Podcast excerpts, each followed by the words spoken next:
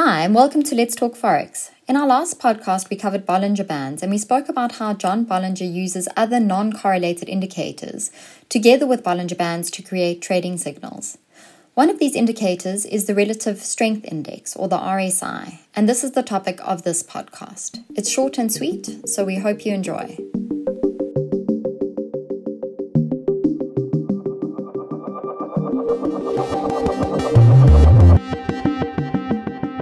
Hello, Alison. Hey, Chris. How's it going in California? Yeah. um, Well, funny you should ask. I ride in California. It's a wonderful, wonderful part of the world, and I immediately caught COVID. Oh, Um, so you can probably hear in my voice, but I'm okay. I'm on the mend. I'm recovering. It's been a few days. But the bits that I saw of California before I was locked up into a, into isolation were very nice. oh, good. Oh, you looked Yeah. from your pictures. It looked like you were having a lot of fun. Yeah, and I will be having a lot of fun again soon. Just uh, not currently. Yeah. Um, how are you, Alison? Yeah, I'm good. Yeah, everything's going well this side. It's very early in the morning, my side though, and late at night. I know, I know. I woke you up so early. I'm sorry. It's okay. I'm sorry. But uh, but yeah, well, let's get on with it since it's so early for you and it's getting late for me.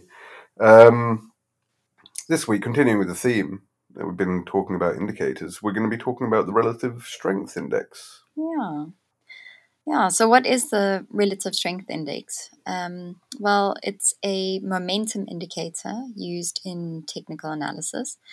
And interestingly, it was created by a guy called J. Welles Wilder Jr. in 1978. And he was a mechanical engineer who died only, I think, um, two years ago. And Yeah. he came up also with some other really important indicators like average true range and the parabolic SAR. And he's actually put them together in a book called New Concepts in Technical Trading Systems. And uh, we'll put the show in, our- in our show notes, we'll put a, a link to that book. Um, but anyway, back back to the RSI. Um, it measures the speed and magnitude of an instrument's recent price changes. Um, so this allows users to evaluate overbought or oversold conditions in the in the price of that asset.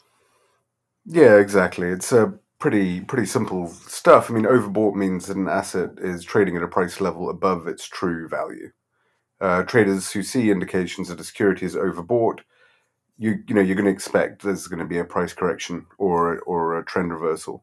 And so when you see something that's overbought, you're going to want to sell whatever it is that you're looking at. And the same idea applies to an asset that technical indicators such as the RSI highlight as oversold. It can be seen as trading at a lower price than it should. Um, traders watching for such an indication might expect a price correction, trend reversal, and then they buy, right, based on the RSI.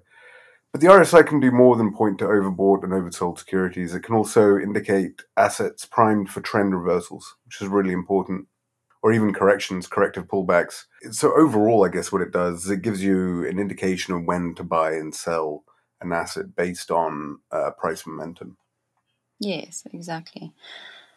So basically, like like stochastic indicators, it's also scaled from 0 to 100, and readings of 30 or lower often indicate oversold market conditions. And this obviously indicates an increase in the possibility of the price strength going up, which means then it's an opportunity to buy.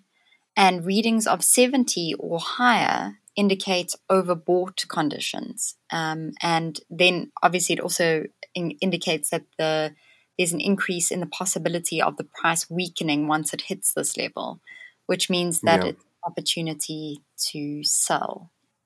So yeah, that's sort of the gist of how the RSI works. Yeah, exactly. I mean, it's um, as as a momentum indicator, the relative strength index. What it does is it compares an asset's average gain of up periods during a specified time frame, time frame, or the average loss of down periods during the specified time frame, depending on what you're looking at, whether you're looking at overbought or oversold conditions. And then it takes a result of this comparison and it relates it to the price action that's current at the in the moment.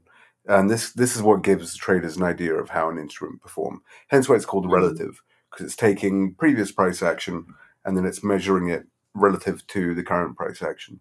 Mm. So look, like all indicators, it's not going to be perfect, right? It's not going to be right 100% of the time. But um, but it does what it all it does is it gives you a general idea of of what the market has done previously compared to what it's doing now. Once it's been calculated, the RSI can be plotted beneath the, the asset's price chart, um, and it'll rise as the number and size of up days increase, and then it obviously falls as the number of, and size of down days increase. In addition to being able to identify overbought and oversold um, conditions, traders who use the RSI also look for centerline crossovers. So that's another sort of um, strategy that can be used with with the RSI, and a movement from below the centerline, uh, which is 50, to above um, indicates a rising trend. And a rising center, a rising centerline crossover um, basically occurs when the RSI value above the 50 line on the scale moves towards the 70 line. So then you know that you're in an uptrend.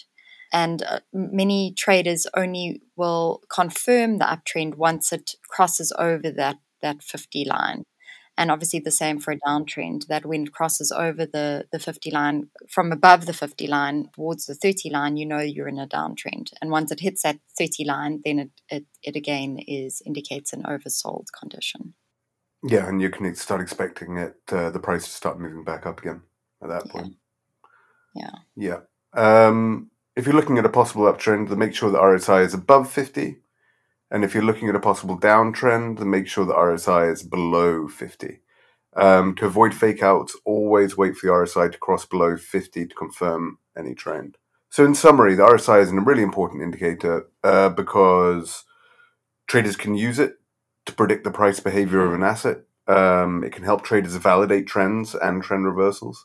It can point to overbought and oversold securities or assets or whatever it is that you're trading and it can provide short-term traders with buy and sell signals. This is Mm. great for scalpers and for other day traders. And it's a technical indicator that can be used with loads of others uh, to support trading strategies. It can be used with pretty much anything else that Yeah. you use. as we said last week um, uh, it's one of the indicators that john bollinger suggests using with bollinger bands and Yeah. one he relies quite heavily on so Yeah, works fantastically with Bollinger Bands. Um, and and as you said, you know, as, as we've stated, like it's pretty simple. It's pretty easy to use, and it's pretty easy to understand. Thank you, Mister J. Welles Wilder Jr. exactly yeah and next next week we'll be talking about another indicator developed by j welles wilder jr um, and also a popular another popular indicator that's used by my many traders and uh, it'll it's called average true range so we'll get into that next week yeah anyway nice chatting to you chris and i hope you feel better Yeah, sorry for waking you up so early, Alison. yeah and sorry for I hope you have a wonderful day. thanks so much no, it's all right. Speak to you soon, Alison. Uh, cheers chris